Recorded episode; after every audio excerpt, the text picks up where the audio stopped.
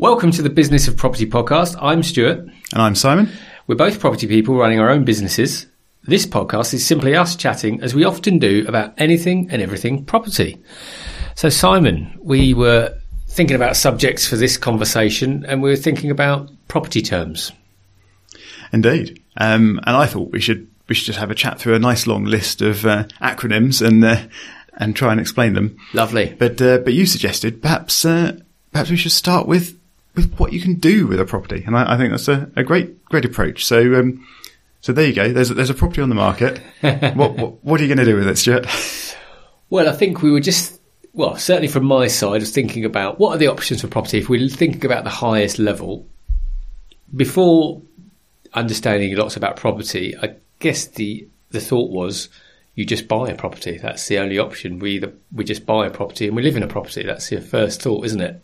Yep, that's the simple, the simple one. and I was speaking with someone recently who said that um, you know quite, and he's you know done a lot in property in the last few years, and he said, you know, I feel really naive that I thought I could only buy one property at a time, i.e., I had to buy a property and then if I was going to buy another one, I'd have to sell that and buy, mm. which I think is a really, it was a really sort of humble thing for him to say, but he's a reminder that just because we know stuff doesn't mean everyone understands it.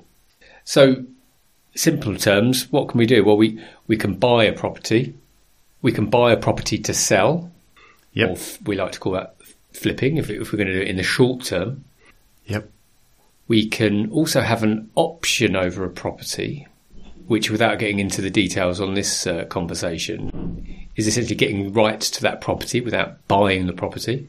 Yep. So there, there are lots of complicated um, structures for that, that, that can be used. Uh, but there's a, a quite a, a, common one, um, which is rent to rent. Yep. Um, often abbreviated as, as R2R. Um, uh, and, and, that one probably is worth a, a bit of a mention because that, that yep. does come up quite often.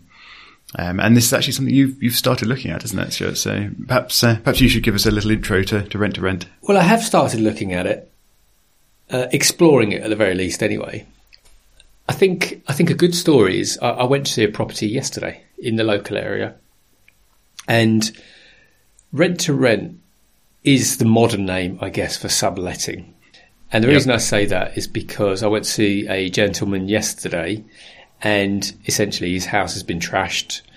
It's one of those, fortunately, fairly rare stories you hear.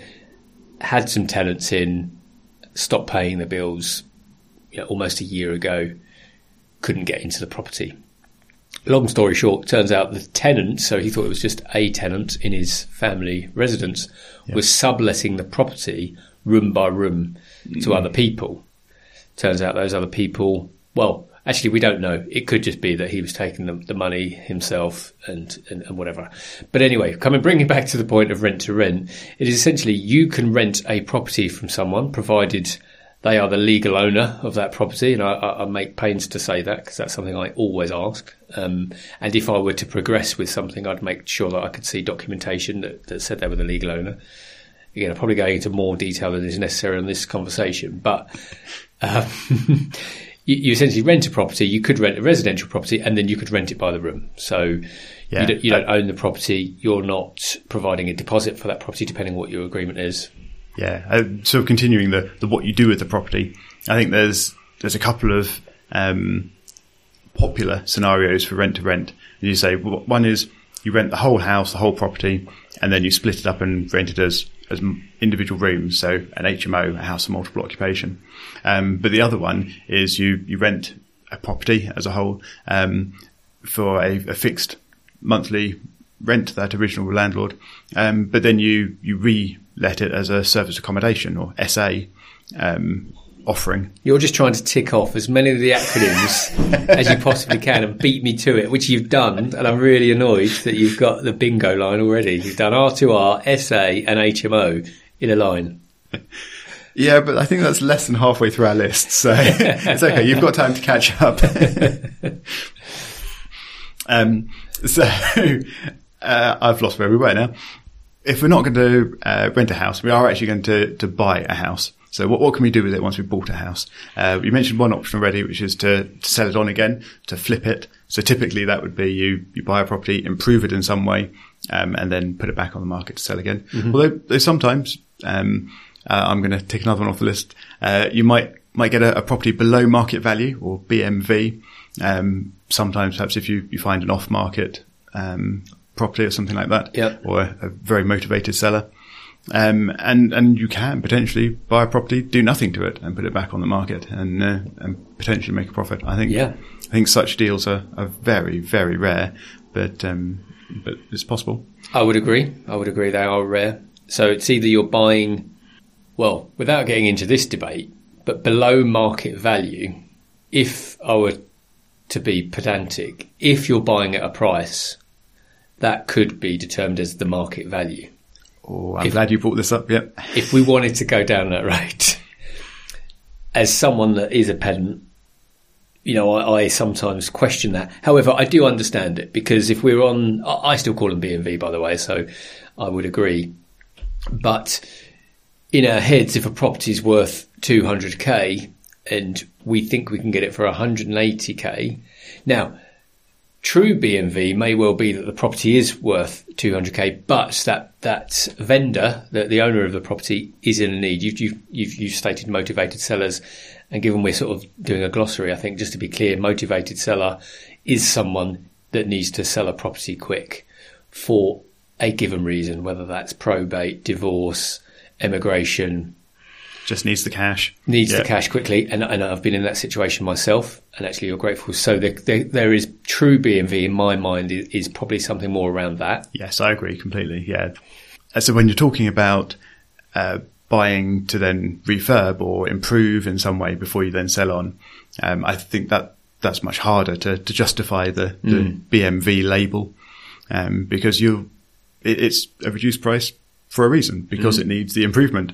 Um, so yeah, I, I think mo- motivated seller is really the the only or the main likely scenario of finding actual BMV property. Yeah, I- I'm sure you've seen it as well. I've I've had a number of property deals pushed under my nose or in my email inbox where someone's talking about the great value in the property, but what I've actually seen is is them forcing the value. So, you know, with a property, if a property sourcer came to me and says, "Here's a property, it's great, we we've got it for 190."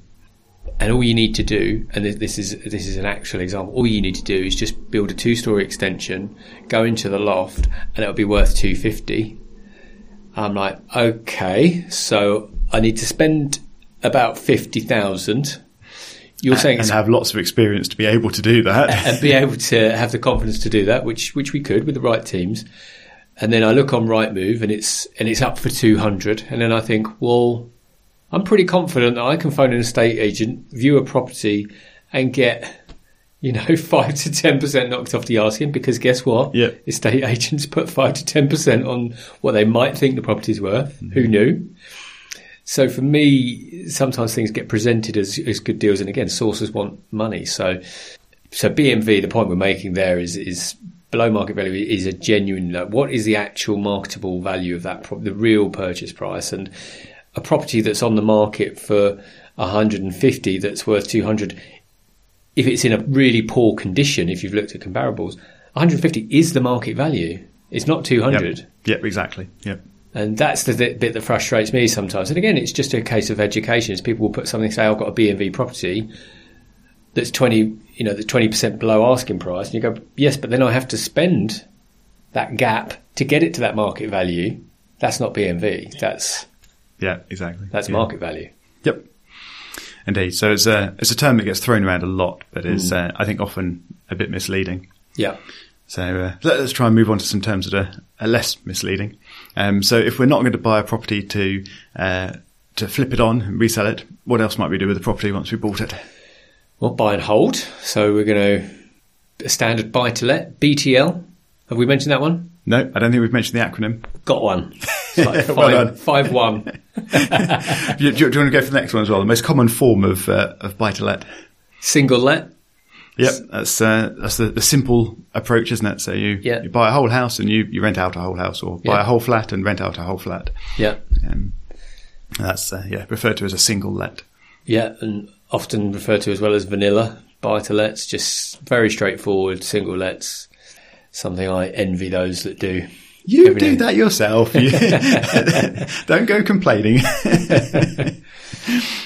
um, but the uh, but the majority of what you do is uh, is another one which you have mentioned briefly, but um, do you want to mention again? HMO, Indeed, yeah. a house of multiple occupation, depending on the council, it's it could be well the rules have changed slightly, but generally you know five or more people from uh, different households living in the same property, Yeah, I think I think the strict definition of HMO is three or more. three or more. Um, but uh, but then five or more is licensable.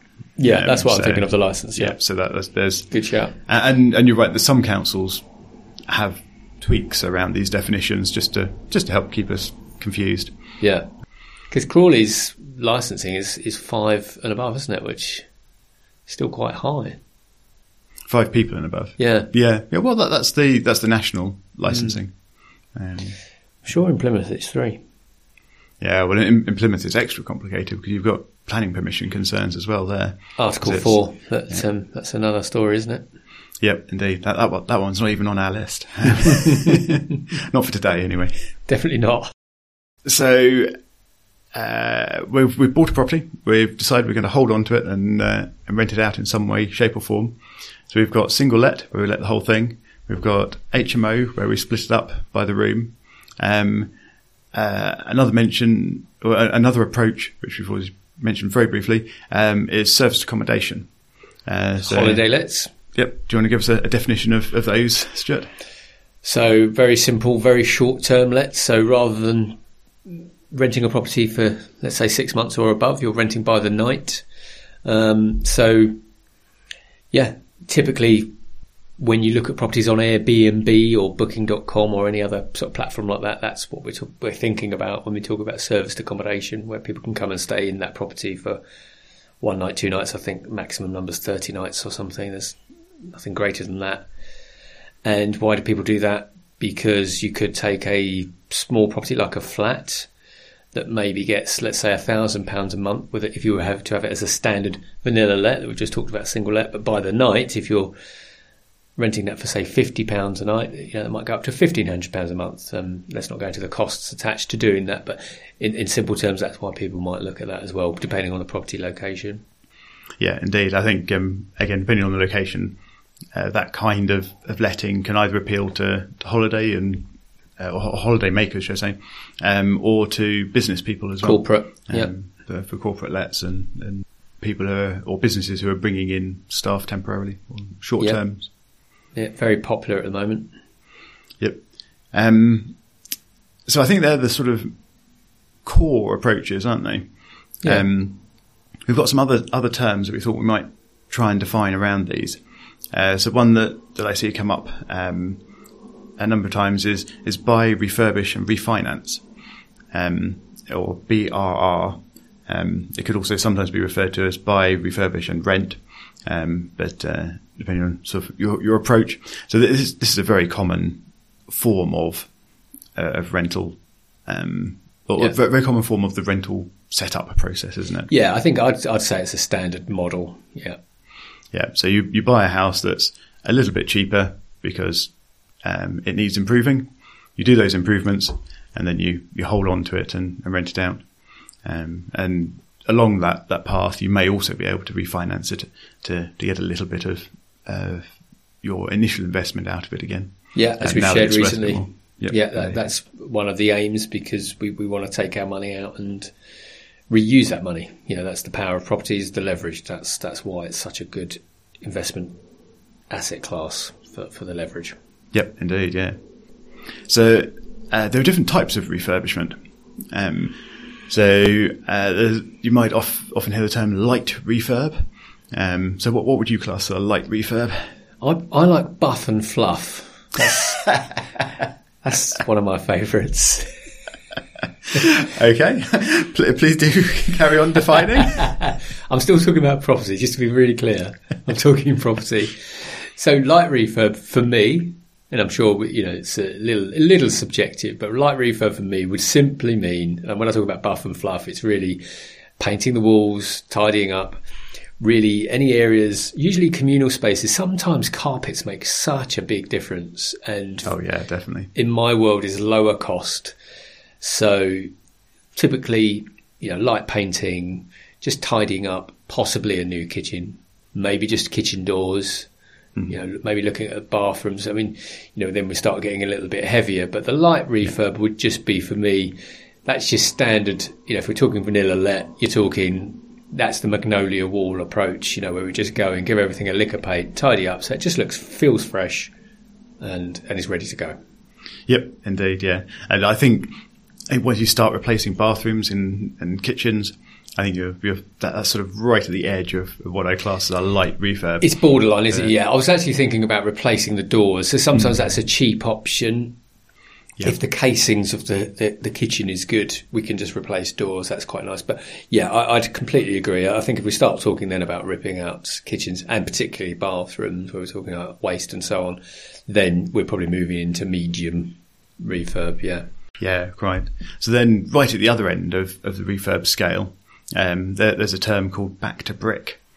Um, so this is is where you uh, pretty much gut a property and start again from scratch. Um, and uh, and this, this might involve moving walls as well, um, but but not necessarily. It could just be uh, be really stripping everything out of the property and, and starting again.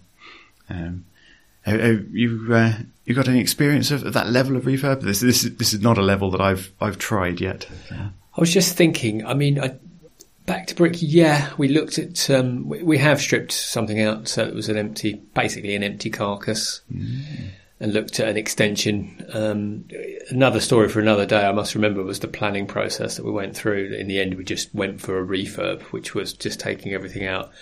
I'm just going to add on to this as well. With what we're talking about, you know, when you go back to brick, you can then think about something we haven't put on there is strategies around sort of commercial developments to residential. Oh yeah, that's a whole new list of terms. Yeah, but in terms of the back to brick, that's what people do. They'll take, a, say, an office and you know rip everything out, literally go back to brick, and then they'll convert that into a residential, whatever house, apartments, Yeah. so on and so forth. Yeah. So um, so that the last last term on our list um, is a bit, bit of a uh, misnomer, really. So it's uh, no money down or no money left in. Right. I, I'm, I, I would actually like to get your view on this first for the audience because I know where, obviously, I know where I stand. I'd be a bit of a yeah, schizophrenic if I didn't. So, yeah, share with us, Simon. What's no money down? So, so what is it? Okay, so the, the principle is that you you you buy a property sufficiently below market value that you can then uh, do up, improve, refurb, what have you. Um, that you can then refinance it, such that your your new refinance gives you back all of the money that you put back in, or that you initially put into that property. Um, I don't think these deals really exist, um, Well- or at least not without significant effort to find them. But in that scenario, who's putting the money in to buy that property? Uh, what do you mean? In the scenario you've just given. So Initially? buy- yeah. um, anybody who wants to buy a property, and But that's their money. So that's not, no, yeah. yeah, yeah. I mean, of, of course, you uh, you. I, I, I, in the simplest term, yes, somebody is coming along to to do such a, a deal like this. They bring along their own money, but of course, there are lots of other options. You can um, you can uh, get finance from uh, investors or or joint venture partners or And that's all- what all I sorts think. of different that's what I think people that. are talking about. I think it's none of their own money down. Ah, you think so? So, so you think you, you can have money in, um, but it's just as long as it's not yours. Yeah. Ah, okay. Well, I think from what I've seen in the property education Yeah, circles, I think yeah, I, I could go with that. Yeah. that's what I believe. And what's your view on that? Well, you would just start to share with us. Um, I, I don't know. I have any more views on that. um, I, I think it, that, that approach. So the the idea of um, using somebody else's money to uh, to run a property deal, um, I think is uh, it's perfectly okay as long as all parties are going into it with their eyes fully open. Um, and I think it's a, a very bad idea for um, someone who is new to property investment. Um, either whether you're the person putting in the money um, or the person who's who's sort of running the deal. If you're new to property investment, I think it's a bad idea. Um, but once you've got experience um, and you can you can point to examples where you've you've had success, then as long as you've got your eyes open, uh, I think that's fine. I think it's a really good point, and obviously, wholeheartedly agree with that. I say obviously, but I, I do because I think, I think when people talk about no money down, there is a misnomer that there isn't money down, except for, I think for the really experienced people that I'm aware of, people that have been in the industry for, I would say 10, 15 years plus, there are options, quite literally, as, as well as you know, hypothetically, in terms of lease options, purchase options, where you can create agreements where you get the option to purchase a property, but for the sake of a contract, you have to put a pound down. So let's just say that that's no money. So I don't disbelieve that there are op- opportunities out there, but for the new and uninitiated, I think they'd be very hard to get a hold of and and make use of because you wouldn't have the experience to create those opportunities. Where I think a lot of the what I've seen in the past is you know people propound the the the, the NMD. We're going for the acronyms. The no money down approach is it's fine. You know, if if you find a property, let's find you find your hundred thousand pound property, you go and get that money from an investor, either to purchase the whole thing or deposit exactly as you say. My frustration is that there is all there is money down. It's not a no money down strategy. There is money involved. It might not be your money, but what is the cost to you then if it's not your money? And I think it just really further exacerbates your point.